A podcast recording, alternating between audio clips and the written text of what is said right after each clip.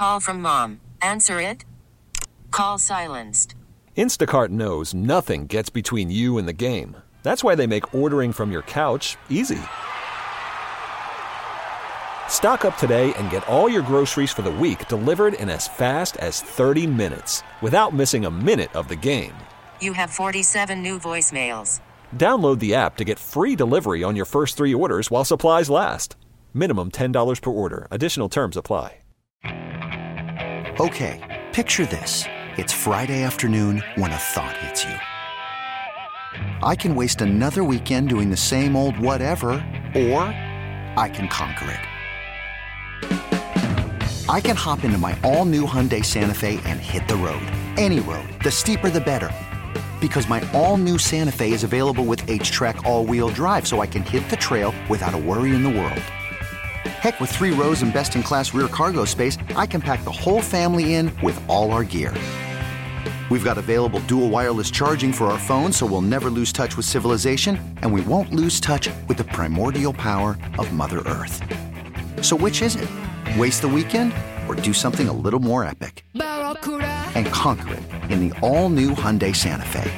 Visit HyundaiUSA.com or call 562 for more details. Hyundai, there's joy in every journey. He's behind this thing and has been power restored. There's gasoline available. Help is on the way. And I know if you're one of the ones, unfortunately, stuck without any of the uh, necessities, uh, well, we, we sympathize with you and try to get you through it. Keep up the the the uh, the great attitude. All right, we uh, we get local officials on for you. We also get statewide officials on for you, and on occasion national. We have Mike Steele, who is the communications director for GOHSEP, joining us now to kind of give us an overview on what Louisiana looks like. And Mike, it's been a while. I think the last storm since we talked, but if you would kind of give us an overview what what people in Louisiana are faced with as we head into what normally would be a very celebratory Labor Day weekend. So uh, you know, I think you hit on a good point. You know, we're only six days out, uh, you know, from this event, and so um, the fact that that so much progress has been made, I think, is good news. You know, it's still, it's still. Uh, you don't want to celebrate too much because there's still people hurting out there. You know, there's still a lot of people without power, a lot of people trying to get their supplies, get their lives picked back up. But I think for the most part, as far as the programs and the and the support being rolled in and everything, I think there's been a lot of movement to kind of get us moving in that right direction. It's just it's unfortunate that you know the recovery part takes so long, and and you know uh, there's a lot of steps to it, you know, for many families and many households and everything. But you know we're going to try and make that uh, make that go as smoothly as possible. You know, the, it seems like yesterday the visit visit with the president and and the parish leaders and everything that you know and it seems all that went really well um, you know, it's good for the president to, to have eyes on, on what people are doing down here and hear those reports from the parishes themselves uh, to kind of give him a good idea of what we're facing. And so, uh, you know, again, I, th- I think everything that can be done is being done. Uh, it's just a matter of you know taking the time to get it get it all in place. Mike, what would you say is some of the biggest challenges that we're facing now as we're going to head into week two following uh, Hurricane Ida? Well, hopefully, you know, as we start to get the power restored and we start to get the uh, gas shortage issues kind of resolved, uh, it seems like there's a lot of optimism that over the next few days there will be a lot of progress towards those things. Those seem to be the things that are causing people the most, uh, you know, harm and headache at the moment. So, uh, you know, from what we're hearing, the refineries are kind of ramping back up, so the, we should start to see that situation improve. And then with the the electrical grid and the numbers that we're seeing on there, there's there's definitely been improvement. Uh, I, I'm still without power, you know, in, in my portion of um, Livingston Parish, but I know a lot of uh, other parts of the parish are back online. And as I drive through East Baton Rouge, you know, you're seeing that progress day by day. Um, but I think those two factors are going to be, you know, difficult to work through, and, and hopefully we'll see them come to an end soon. Uh, Mike, were you privy to the meeting with the president? Were you in on any of those sessions with the leaders, parish leaders, and state leaders? No, I was down there and I talked to a couple of the parish presidents after the meeting, but uh, no, I wasn't actually in the meeting. Well, the ones I've talked to seem to be encouraged by the visit, that they thought that uh, impression was made. Uh, the president saw what he needed to see and, and taking that back and feel pretty confident that we're going to be getting some assistance here, badly needed, too, by the way.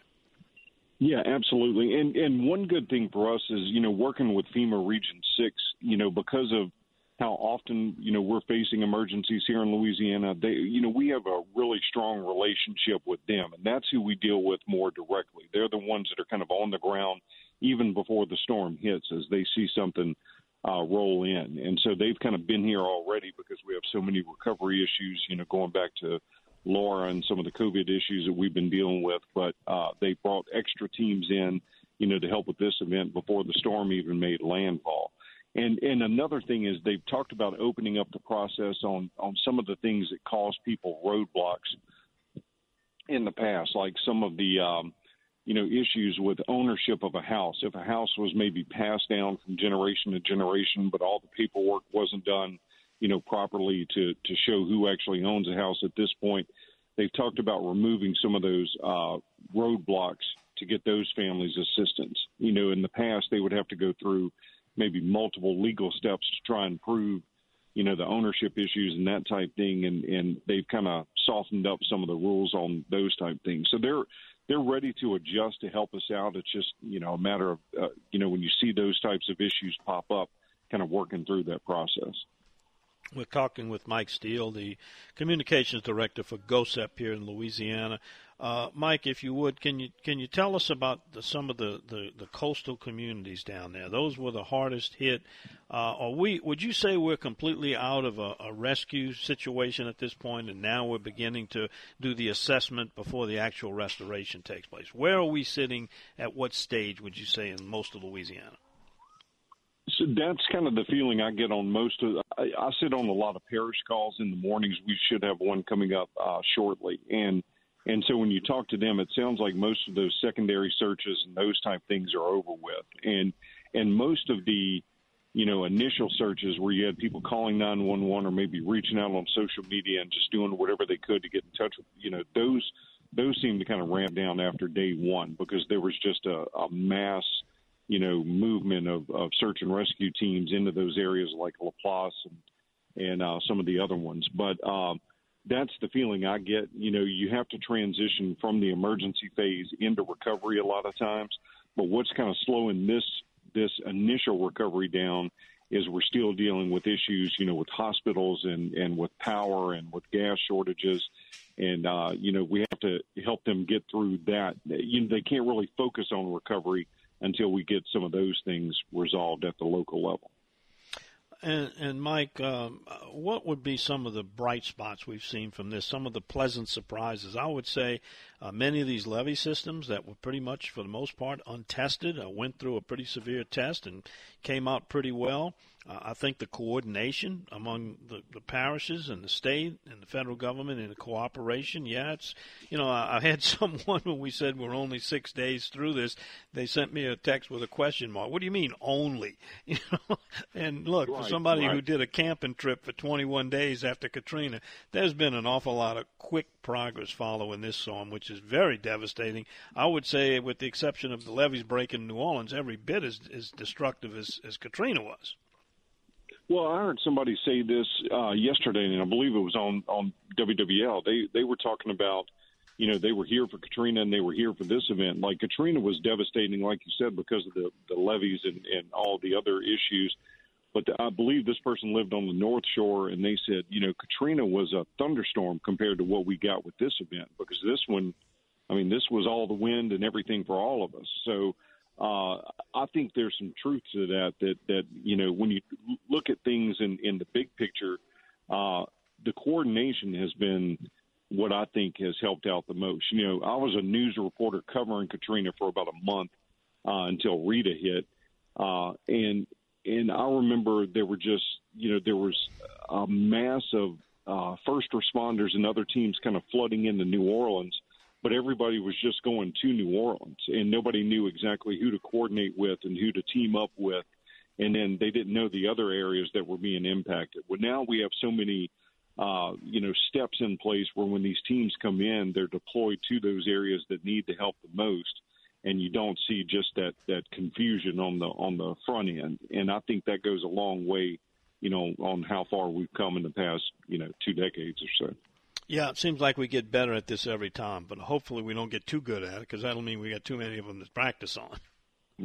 that's right, and, and you know that's important to note that the governor talks about this all the time. We're still in the heart of hurricane season, and there's other, you know, things we need to keep an eye on. So even while we're trying to, you know, pick up everything with this event, we need to keep, you know, stay informed and, and make sure we're aware of any other potential threat out there.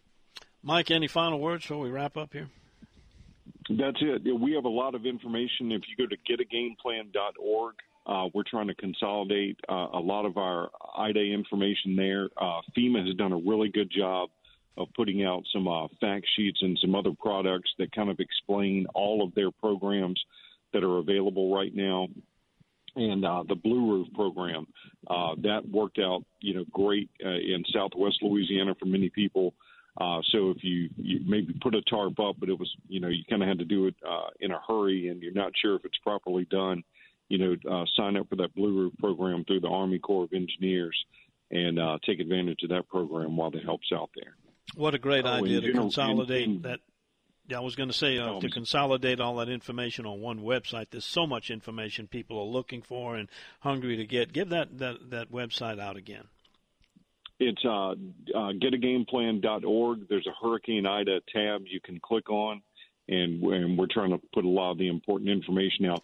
If I could mention generator safety too, I know a lot of people are probably tired of hearing that, but it's, oh no, can't so, can't mention that enough. Yeah, it's so uh, discouraging, you know, to to hear about people, you know, uh, uh, dying and, and getting hurt, you know, because of generator, uh, you know, not using a generator properly. So we're asking people to really, really pay attention and look out for your neighbors and your family members if they're using generators still, and uh, make sure they're using them right. Absolutely. Mike, again, thank you for being with us, and uh, whenever you can, just give us your updates and reports. We'll be looking forward to the next one from you folks at GOHSEP. We appreciate it. Thank you. All righty. Mike Steele, Communications Director for GOHSEP. All right, I'm getting a lot of uh, people, I guess, they're getting up, moving around, and starting to be in need of supplies. They want to know where some of these pods location, uh, pods standing for points of distribution. I'll kind of run we get it. Attention spans just aren't what they used to be heads in social media and eyes on Netflix. But what do people do with their ears? Well, for one, they're listening to audio. Americans spend 4.4 hours with audio every day. Oh, and you want the proof? Well, you just sat through this ad that's now approaching 30 seconds. What could you say to a potential customer in 30 seconds? Let Audacy put together a media plan tailor made for your unique marketing needs. Advertise with Audacy. Visit ads.audacy.com. You could spend the weekend doing the same old whatever, or you could conquer the weekend in the all-new Hyundai Santa Fe. Visit HyundaiUSA.com for more details. Hyundai, there's joy in every journey.